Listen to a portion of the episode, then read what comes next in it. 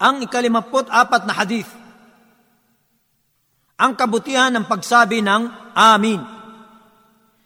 عن ابي هريره رضي الله عنه ان رسول الله صلى الله عليه وسلم قال اذا قال احدكم امين وقالت الملائكه في السماء امين فوافقت احداهما الاخرى غفر له ما تقدم من ذنبه Si Abu Huraira, sumakanya nawa ang kaluguran ng Allah ay nagulat.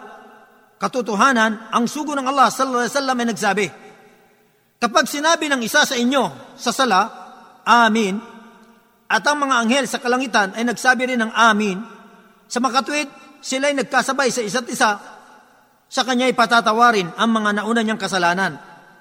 Isinalaysay ni Al-Bukhari, hadith bilang 781 at ni Muslim hadith bilang 72.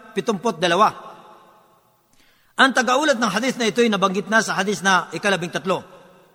Ang mga kapakinabangan sa hadith na ito, una, ang kahulugan ng amin ay, O Allah, tanggapin mo ang anumang panalangin na napapaloob sa suratul Fatiha.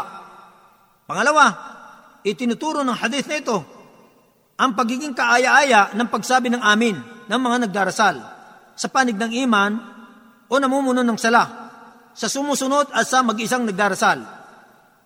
Pangatlo, hinihiling ng hadith na ito ang paniniwala sa pagkakaroon ng mga anghel